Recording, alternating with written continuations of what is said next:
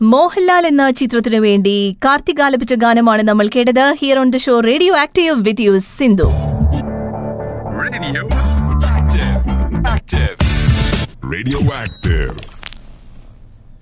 നമുക്ക് എല്ലാവർക്കും അറിയാവുന്ന ഒരു കാര്യമാണ്. ഒക്ടോബർ മന്ത് എന്ന് പറയുന്നത് ബ്രസ്റ്റ് ക്യാൻസർ അവയർനെസ് മന്തായി പിങ്ക് മന്ത് ആയിട്ടാണ് നമ്മൾ എത്രയോ വർഷങ്ങളായിട്ട് അതുമായി ബന്ധപ്പെട്ട ആക്റ്റീവായിട്ടുള്ള കുറേയധികം പരിപാടികൾ അത് ലോകത്ത് എല്ലായിടത്തും നടക്കുന്നുണ്ട്. അതിന് കാര്യമായിട്ടുള്ള ഒരു ഇമ്പാക്റ്റ് ജനങ്ങളുടെ ഇടയിൽ ഉണ്ടാക്കാനും സാധിച്ചിട്ടുണ്ട്.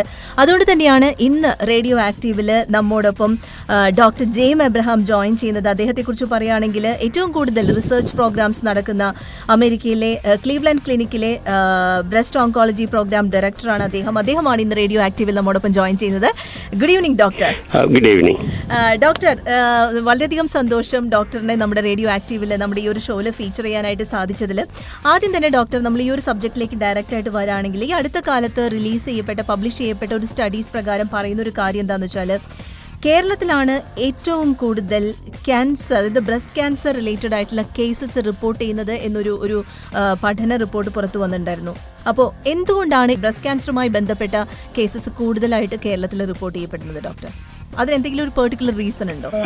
അത് വളരെ നല്ല ക്വസ്റ്റ്യൻ ഇപ്പം നമ്മൾ നാട്ടിൽ പോയാലോ അല്ലെങ്കിൽ നാട്ടിലോട് സംസാരിക്കുമ്പോൾ നമുക്ക് ഏകദേശം എല്ലാ കുടുംബത്തിലും ഒന്നോ രണ്ടോ ആൾക്കാർക്ക് ക്യാൻസർ ഉണ്ട് ക്യാൻസർ ചികിത്സയ്ക്ക് പോവെന്ന് പറയാം. അപ്പം ആ കേട്ടുകേൾവിയിൽ കവിഞ്ഞ് കഴിഞ്ഞ ആഴ്ച ആക്ച്വലി രണ്ടാഴ്ച മുമ്പ് സെപ്റ്റംബറിൽ ലാൻസെറ്റ് എന്ന മേജർ ഒരു ഇംഗ്ലീഷ് ബ്രിട്ടീഷ് പബ്ലിക്കേഷനിൽ ഒരു സ്റ്റഡിയിൽ പുറത്തു വന്നത് ഇന്ത്യയിലെ ക്യാൻസർ ഇൻസിഡൻസിൽ ഏറ്റവും കൂടുതൽ കേരളത്തിലാണെന്നുള്ള ഒരു വിവരമാണ്. മൊത്തമായ ക്യാൻസറിന്റെ എണ്ണം കേരളത്തിൽ കൂടുതലാണ്. അതുമാത്രമല്ല സിന്ധു പറഞ്ഞ പോലെ ബ്രസ്റ്റ് ക്യാൻസറിന്റെ എണ്ണവും വളരെ കൂടുതലാണ്. ഈ ക്യാൻസറിന്റെ ഇൻസിഡൻസ് കൂടുന്നതിന്റെ ഒരു കാരണം നമ്മുടെ ലൈഫ് സ്റ്റൈൽ ചേഞ്ച് ആണ് ലൈഫ് സ്റ്റൈൽ മൊത്തമായിട്ട് ക്യാൻസർ നമുക്ക് പറയാം ഒരു ലൈഫ് സ്റ്റൈൽ ഡിസീസാന്ന് പറയാം. അപ്പം നമ്മൾ പ്രായം ആകുമ്പം എന്ന് വെച്ചാൽ പണ്ട് ആൾക്കാരെ കുറച്ചും കൂടി നേരത്തെ പല കാരണങ്ങൾ പല അസുഖങ്ങൾ കൊണ്ട് മരിക്കുകയൊക്കെ ചെയ്തിരുന്നു. ഇപ്പം നമ്മുടെ ഹെൽത്ത് ഇംപ്രൂവ് ചെയ്തു. അപ്പം കൂടുതൽ ആൾക്കാർ കൂടുതൽ കാലം ജീവിക്കുകയും അപ്പം കൂടുതൽ ക്യാൻസർ വരാനുള്ള ചാൻസ് ഉണ്ട്. പിന്നെ നമ്മൾ കൂടുതൽ പുകവലിക്കുക അല്ലെങ്കിൽ ആൽക്കഹോൾ ഉപയോഗിക്കുക അല്ലെങ്കിൽ നമ്മളുടെ ഭക്ഷണക്രമത്തിലുള്ള മാറ്റങ്ങൾ ഇതൊക്കെ ക്യാൻസറിന്റെ ഒരു മേജർ കാരണമാണ്. ഇപ്പോ ഡോക്ടർ ഇപ്പോൾ നമുക്കറിയാം ഈ ഒരു പിങ്ക് മന്ത് ആചരണവുമായി ബന്ധപ്പെട്ട് നോക്കുകയാണെങ്കിൽ കൂടുതൽ ആളുകൾ ഇതുമായി ഇത് ഇതിനെക്കുറിച്ച് അവെയർ ആണ്. അതുകൊണ്ട് തന്നെ മാമോഗ്രാം അടക്കമുള്ള ട്രീ അതായത് ആ ഒരു ഡിറ്റക്ഷൻ മെത്തേഡൊക്കെ കൂടുതലായിട്ട് യൂസ് ചെയ്യുന്നത് ഒരു ഇനീഷ്യൽ സ്റ്റേജസിൽ ക്യാൻസർ ഡിറ്റക്ട് ചെയ്യാനായിട്ട് ഒരു പരിധിവരെ സഹായിക്കുന്നുണ്ട് വളരെയായിട്ടും അപ്പം ബ്രസ്റ്റ് ക്യാൻസറെ പറ്റി മാത്രമായിട്ട് പറഞ്ഞാൽ നമ്മൾ ഏകദേശം ഒരു മൂന്ന് വർഷം മുമ്പ് ലോകത്തിലെ ഏറ്റവും കൂടുതൽ സ്ത്രീകളിൽ ഏറ്റവും കൂടുതൽ കണ്ടിരുന്ന cancer cancer of the cervix ആയിരുന്നു. ഗർഭപാത്രത്തിൽ വരുന്ന ഒരു ക്യാൻസർ പക്ഷെ കഴിഞ്ഞ ഒരു മൂന്ന് വർഷമായിട്ട് ബ്രസ്റ്റ് ക്യാൻസറാണ് സ്ത്രീകളിൽ കാണുന്ന ഏറ്റവും കോമൺ ആയിട്ടുള്ള ക്യാൻസർ അമേരിക്കയിലോ അല്ലെങ്കിൽ പാശ്ചാത്യ രാജ്യങ്ങളിലോ വളരെ കാലമായിട്ട് ബ്രസ്റ്റ് ക്യാൻസർ ആയിരുന്നു മോസ്റ്റ് കോമൺ ക്യാൻസർ ഇപ്പം നമ്മുടെ ഇന്ത്യയിലും അല്ലെങ്കിൽ കേരളത്തിലും ബ്രസ്റ്റ് ക്യാൻസറാണ് സ്ത്രീകളിലെ ഏറ്റവും കൂടുതലായിട്ട് കാണുന്ന ക്യാൻസർ പക്ഷെ അതിൽ ഒരു വളരെ പ്രത്യേകമായിട്ടുള്ള സംഭവം അല്ലെങ്കിൽ സങ്കടമുള്ളൊരു സംഭവം. ഇപ്പോൾ അമേരിക്കയിൽ ഞാൻ ഇവിടെ കാണുന്ന രോഗികളിലെ ഒരു എൺപത് ശതമാനം രോഗികളും ഒന്നാമത്തെ സ്റ്റേജോ അല്ലെങ്കിൽ രണ്ടാമത്തെ സ്റ്റേജോ ആയിരിക്കും. സ്റ്റേജ് വണ്ണോ സ്റ്റേജ് ടു. Eighty percent. അപ്പം ഇന്ത്യയിൽ ഒരു ഫിഫ്റ്റി പെർസെന്റ് സ്റ്റേജ് വണ്ണോ സ്റ്റേജ് ടു വരുള്ളൂ. ലാസ്റ്റ് നമ്പർ അത് പിന്നെ സ്റ്റേജ് ത്രീ അല്ലെങ്കിൽ സ്റ്റേജ് ഫോർ ആയിരിക്കും. അതിന്റെ പ്രധാന കാരണം സിന്ധു പറഞ്ഞ പോലെ ബ്രസ്റ്റ് ക്യാൻസറിനെ പറ്റിയുള്ള ഒരു ബോധവൽക്കരണം ഇല്ലായിക അതൊന്ന്. രണ്ട് ഏർലി ഡിറ്റക്ഷൻ അല്ലെങ്കിൽ ഒരു സ്ക്രീനിങ് നടത്താനുള്ള ഒരു പ്രോഗ്രാം സിസ്റ്റമാറ്റിക് ആയിട്ട് നമ്മൾ ഇംപ്ലിമെന്റ് ചെയ്തിട്ടില്ല. അതാണ് ഈ സ്റ്റേജ് അഡ്വാൻസ് സ്റ്റേജ് ആയിട്ട് രോഗികൾ വരുന്നതിന്റെ ഒരു പ്രധാന കാരണം. അതിപ്പോ കേരളത്തിൽ പ്രത്യേകിച്ച് നമ്മൾ പറയും സാധാരണ രീതിയിൽ ഒരു രണ്ടോ മൂന്നോ മാസം കൂടുമ്പോൾ ഒരു സെൽഫ് എക്സാമിനേഷൻ എന്തെങ്കിലും ഒരു ലംബ് ഡിറ്റക്ട് ചെയ്യണമെങ്കിൽ അങ്ങനെ തോന്നുകയാണെങ്കിൽ നേരെ പോയി ഡോക്ടറെ കാണാനുള്ള ഒരു ശ്രമം. ഇതൊക്കെ നമ്മുടെ ഭാഗത്തുനിന്നുണ്ടാവണം. പക്ഷെ കേരളത്തിലെ സ്ത്രീകളെ സംബന്ധിച്ചിടത്തോളം ഇങ്ങനെ ഒരു സിറ്റുവേഷൻ വന്നു കഴിഞ്ഞാൽ അത് പിന്നീടാവട്ടെ എന്ന് വെക്കുന്നത് ഡോക്ടർ നേരത്തെ പറഞ്ഞതുപോലെ തന്നെ ഒരു തേർഡ് സ്റ്റേജിലേക്കോ അല്ലെങ്കിൽ ഒരു ഫോർത്ത് സ്റ്റേജിൽ എത്തുമ്പോൾ മാത്രം ഇതാണ് അസുഖം എന്ന് മനസ്സിലാകുന്ന ഒരു അവസ്ഥയിലേക്ക് കൊണ്ടുപോകുന്നുണ്ട് അത് കുറച്ചൊരു ദുഃഖകരമായിട്ടുള്ള കാര്യമാണ് അല്ലേ? നൂറ് ശതമാനവും കംപ്ലീറ്റ് ചെയ്യാൻ പറ്റുന്ന ഒരു സിറ്റുവേഷനിൽ നിന്ന് കുറച്ചും കൂടി ഒരു ചലഞ്ചിങ് ആയിട്ടുള്ള ഒരു സിറ്റുവേഷനിലേക്ക് ആവുമ്പോഴാണ് പലരും അസുഖം അറിയുന്നുള്ളൂ. അപ്പോൾ ഡോക്ടറെ പോലുള്ളവരെ ഏറ്റവും കൂടുതൽ സാധാരണക്കാരെ പറഞ്ഞ് മനസ്സിലാക്കുന്നത് ഇനീഷ്യൽ സ്റ്റേജസിൽ തന്നെ കണ്ടുപിടിക്കണമെങ്കിൽ ഈ പറഞ്ഞ പോലെയുള്ള മാമോഗ്രാം പോലുള്ള ഒരു ചെക്കപ്സ് ഇടയ്ക്കിടയ്ക്ക് അതായത് വർഷത്തിലൊരിക്കലെങ്കിലും പ്രത്യേകിച്ച് നാൽപ്പത് വയസ്സിന് മീതെ പ്രായമുള്ളവർ അല്ലെ ചെയ്തിരിക്കണം എന്നുള്ളതാണ് ഡോക്ടർ സജസ്റ്റ് ചെയ്യുന്നത്. നമ്മളിപ്പോൾ പറഞ്ഞല്ലോ ഏർലി സ്റ്റേജിൽ നമുക്ക് ഈ ഒരു ബ്രസ്റ്റ് ക്യാൻസർ ഡിറ്റക്ട് ചെയ്ത് കഴിഞ്ഞാൽ അതിന്റെ ഒരു കംപ്ലീറ്റ് ആയിട്ട് ക്യൂർ ആവുന്ന ആ ഒരു പോസിബിലിറ്റി എത്രത്തോളം ഉണ്ട്? അതെ വളരെ പ്രധാനപ്പെട്ട അതാണ് അതായത് സ്റ്റേജ് വണ്ണോ അല്ലെങ്കിൽ സ്റ്റേജ് ടുവോ ഏർലി സ്റ്റേജിൽ കണ്ടുപിടിച്ചാൽ ബ്രസ്റ്റ് ക്യാൻസർ നമുക്ക് പരിപൂർണമായിട്ട് ചികിത്സിച്ച് മാറ്റാം. നമ്മൾ ക്യൂർ ചെയ്യാമെന്ന് പറയും. പരിപൂർണമായിട്ട് ചികിത്സിച്ച് മാറ്റാൻ പറ്റും. അപ്പം സ്റ്റേജ് ത്രീയോ സ്റ്റേജ് ഫോറോ ആകുമ്പം ക്യൂർ ചെയ്യാനുള്ള ചാൻസ് കുറയും. സ്റ്റേജ് ഫോർ ആകുമ്പം സ്റ്റേജ് ക്യൂർ ചെയ്യാനുള്ള ചാൻസ് വളരെ കുറവാണ്. അപ്പം ഇറ്റ്സ് റിയലി ഇമ്പോർട്ടന്റ് നമ്മൾ ഏർലി ഡിറ്റക്ഷൻ നടത്തുക എന്നുള്ളത്. നമ്മൾ സ്റ്റേജ് വൺ സ്റ്റേജ് ടുവിൽ കണ്ടുപിടിക്കുക. അപ്പം സിന്ധു പറഞ്ഞ പോലെ ഒന്ന് സെൽഫ് അവയർനെസ് നമ്മൾ നമ്മളെ നമ്മുടെ ഇതിനെപ്പറ്റി അറിയുക. അപ്പൊ എന്തെങ്കിലും ഒരു സിംറ്റംസ് കണ്ടാൽ ഡോക്ടറെ നേരത്തെ കാണുക. രണ്ടാമത് പിന്നെ ഫാമിലി ഹിസ്റ്ററി നമ്മുടെ ഫാമിലിയിൽ ബ്രസ്റ്റ് ക്യാൻസർ ഉണ്ടോ? നമ്മുടെ ഫാമിലിയിൽ അതിനുള്ള റിസ്ക് ഉണ്ടോ? അല്ലെങ്കിൽ ഏതെങ്കിലും ക്യാൻസർ ഉണ്ടോ? അതിനനുസരിച്ച് ഡോക്ടറോട് സംസാരിച്ച് സ്ക്രീൻ ചെയ്യുക മൂന്നാമത്തത് നമ്മൾ ഞങ്ങൾ ഇവിടെ യു എസിൽ ഞങ്ങൾ റെക്കമെൻഡ് ചെയ്യുന്നത് ഈ പറഞ്ഞ പോലെ നാൽപ്പത് മുതൽ നമ്മൾ മാമോഗ്രാം റെക്കമെൻഡ് ചെയ്യും. Forty to forty five we every woman should have the option of having a mammogram പിന്നെ forty five to fifty five we recommend mammogram once a year എല്ലാ വർഷം forty five to fifty five fifty five കഴിഞ്ഞിട്ട് we recommend one to two years mammogram so mammogram എന്ന് പറഞ്ഞാൽ x-ray ആണ്. X-ray of breast ഒരു വളരെ less expensive ആയിട്ടുള്ള അധികം കോസ്റ്റ്ലി ഒന്നും അല്ലാത്തൊരു ടെക്നിക്കാണ് ഇത് നമുക്ക് വൈഡ്ലി ഇംപ്ലിമെന്റ് ചെയ്യാൻ പറ്റുന്ന ഒരു സംഭവമാണ് പ്രത്യേകിച്ച് നമ്മൾ വിദേശ മലയാളികൾക്കോ അല്ലെങ്കിൽ കേരളത്തിലൊക്കെ ഇംപ്ലിമെന്റ് ചെയ്യാൻ പറ്റുന്ന ഒരു സംഭവമാണ് ഓക്കെ. ഡോക്ടർ ജെ എം എബ്രഹാമിന് മലയാളികൾ ഏറ്റവും കൂടുതൽ നമ്മൾ അദ്ദേഹത്തെ കുറിച്ച് കേട്ടത് മമത മോഹൻദാസ് എന്ന ആക്ട്രസ് ഇമ്മ്യൂണോ തെറാപ്പി എന്ന ഒരു ട്രീറ്റ്മെന്റ് മെത്തേഡ് ഓപ്റ്റ് ചെയ്തപ്പോൾ അല്ലെങ്കിൽ മമത ആ ഒരു കാര്യം ജനങ്ങളോട് പബ്ലിക്കായിട്ട് പറഞ്ഞ സമയത്താണ് ഡോക്ടർ ജെ എം എബ്രാഹിമിന് നമ്മളെല്ലാവരും ഏ, ഇപ്പൊ സാധാരണക്കാരായ എല്ലാവരും മനസ്സിലാക്കി തുടങ്ങുന്നത്. ഡോക്ടർ ഇപ്പോൾ നോക്കുകയാണെങ്കിൽ ക്യാൻസറിന്റെ ഒരു ട്രീറ്റ്മെന്റ് എന്ന് പറയുന്നത് അതായത് ഓരോ കാലഘട്ടം കഴിയുന്തോറും ഓരോ വർഷം കഴിയുന്തോറും കാര്യമായിട്ടുള്ള മാറ്റം ക്യാൻസർ ട്രീറ്റ്മെന്റിൽ വന്നുകൊണ്ടിരിക്കുന്നുണ്ട്. ഇപ്പോൾ പോകുന്ന ഒരു ഫേസ് ക്യാൻസർ ചികിത്സയിൽ ഞാനിപ്പം അല്ല പത്ത് പതിനാറ് വർഷമായി പതിനേഴ് വർഷം ഇതിൽ ഫോക്കസ് ചെയ്യുന്നത് നമ്മൾ അപ്പം ഈ പതിനാറ് പതിനേഴ് വർഷത്തിനിടയിൽ തന്നെ ക്യാൻസർ ചികിത്സയിൽ ഒത്തിരി പുരോഗതികൾ വന്നിട്ടുണ്ട്. കുറേ new new treatments new developments വന്നിട്ടുണ്ട്. അതുകൊണ്ട് തന്നെ ഇപ്പം ഞാൻ കാണുന്ന പേഷ്യൻസിലെ majority almost seventy to eighty percent patients will do really really really well അതിന്റെ മെയിൻ കാരണം മെയിൻ കാരണം ഗവേഷണമാണ്. ക്യാൻസർ റിസർച്ചാണ് അപ്പോൾ ക്യാൻസർ റിസർച്ച് കൊണ്ട് മാത്രമേ നമുക്ക്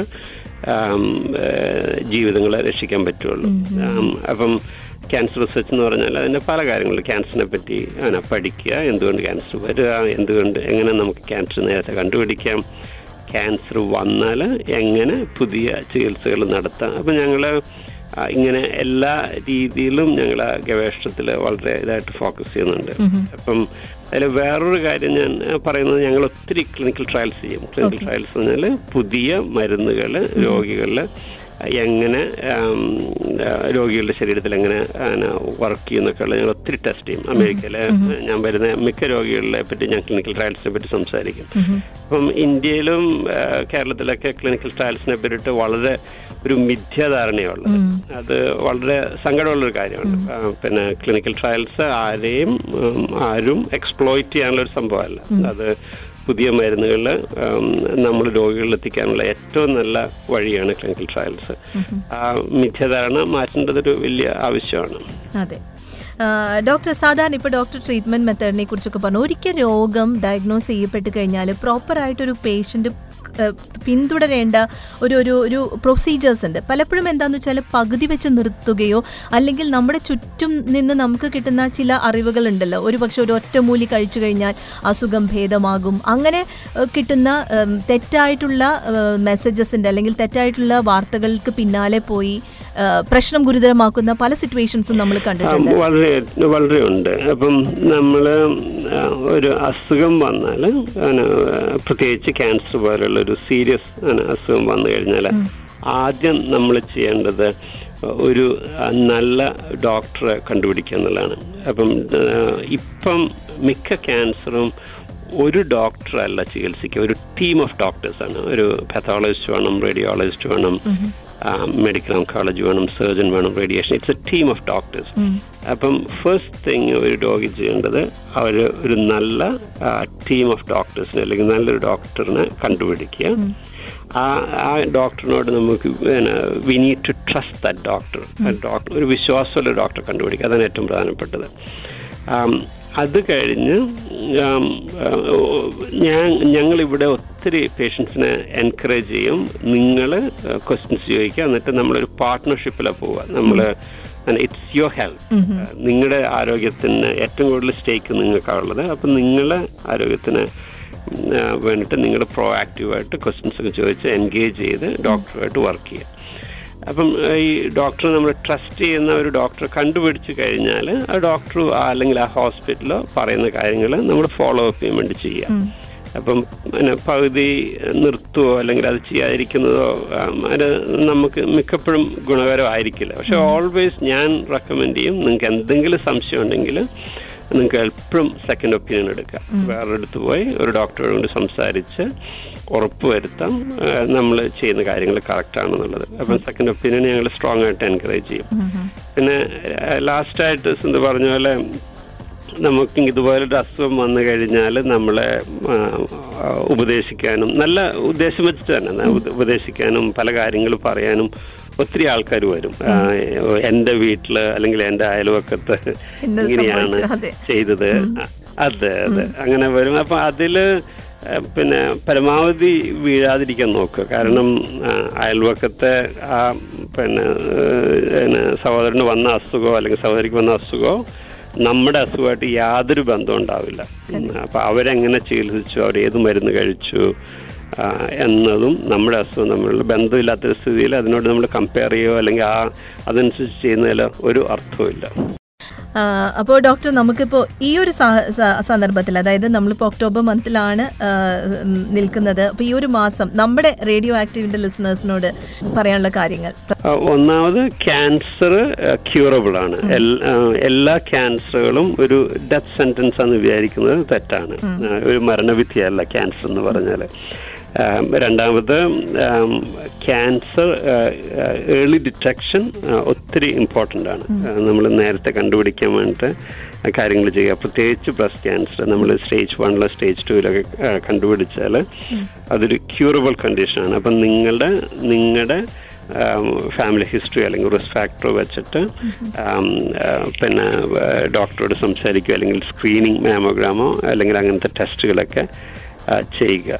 പിന്നെ മൂന്നാമതായിട്ട് നിങ്ങൾ പിന്നെ ക്യാൻസർ ആർക്കെങ്കിലും കണ്ടുപിടിച്ചാൽ ഈ പറഞ്ഞ പോലെ മരണവിധിയല്ല. അതുകൊണ്ട് ഒരു പോസിറ്റീവായിട്ട് തന്നെ അതിനോട് അപ്രോച്ച് ചെയ്ത് ചികിത്സയ്ക്ക് പോവുക നല്ലൊരു ഡോക്ടറെ ഒരു ടീമിനെ കണ്ടുപിടിച്ച് അവരിൽ വിശ്വസിച്ച് മുന്നോട്ട് പോകുക എന്നുള്ളത്. നമുക്ക് എന്തായാലും ബീറ്റ് ചെയ്യാൻ പറ്റുന്ന ചലഞ്ചസ് മാത്രമേ ഉള്ളൂ അല്ലെ? ഈ ഒരു ക്യാൻസർ എന്ന പേരിൽ വരുന്ന ഒരു ചലഞ്ച് എന്ന് പറയുന്നത് അല്ലേ ഡോക്ടർ ഇതിൽ വലിയൊരു മാനസിക പ്രശ്നമാണ്. ഞാൻ ഇപ്പം ക്യാൻസർ ഇപ്പം ലോകത്തിലെ ഏത് ഭാഷയിൽ നോക്കിയാലും ഏറ്റവും പേടിപ്പെടുത്തുന്ന വാക്കാണ് ക്യാൻസർ അപ്പം ക്യാൻസറിന്റെ ആ ഒരു ഡയഗ്നോസിസ് കിട്ടുമ്പം ഒരു ഒരു അമ്പത് ശതമാനം ഒരു it's it's a shock it's it's an emotional burden. അതാണ് ഏറ്റവും വലിയ പ്രശ്നം. അപ്പം ആന അതിന് ഞാൻ ആരെയും കുറ്റപ്പെടുത്തുന്നില്ല. കാരണം ആന ക്യാൻസർ അത്രയും ഒരു പേടിപ്പെടുത്തുന്ന വാക്കാണ്. അപ്പം അതിലെ ഒന്ന് പലതരം ക്യാൻസറുകളുണ്ട്. പിന്നെ എല്ലാ ക്യാൻസറുകളെയും നമുക്ക് ഒരുമിച്ച് ഒരു ഒന്നായിട്ട് കണക്കാക്കാൻ പറ്റില്ല. പിന്നെ ക്യാൻസറുകളിൽ തന്നെ ഇപ്പം ഒരാൾക്ക് എന്താ ലിംഫോമയോ അല്ലെങ്കിൽ ബ്രസ്റ്റ് ക്യാൻസറോ ടെസ്റ്റിക്കുലർ ക്യാൻസർ ഇതൊക്കെ വന്ന് നമുക്ക് കംപ്ലീറ്റ് ആയിട്ട് ക്യൂർ ചെയ്യാൻ പറ്റുന്ന ക്യാൻസറുകളാണ് അപ്പം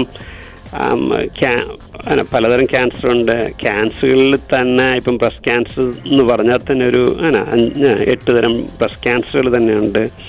അപ്പം ഇതിൽ പ്രോഗ്നോസിസ് ഒത്തിരി ഡിഫറെന്റ് ആണ്. നമ്മൾ കമ്പയർ ചെയ്തിട്ടോ നമ്മൾ ഒത്തിരി പേടിച്ചിട്ടോ പേടിക്കാതിരിക്ക പേടിക്കാതെ ട്രീറ്റ്മെന്റ് പോകുക എന്നുള്ളതാണ് പ്രധാനപ്പെട്ടത്. തീർച്ചയായിട്ടും.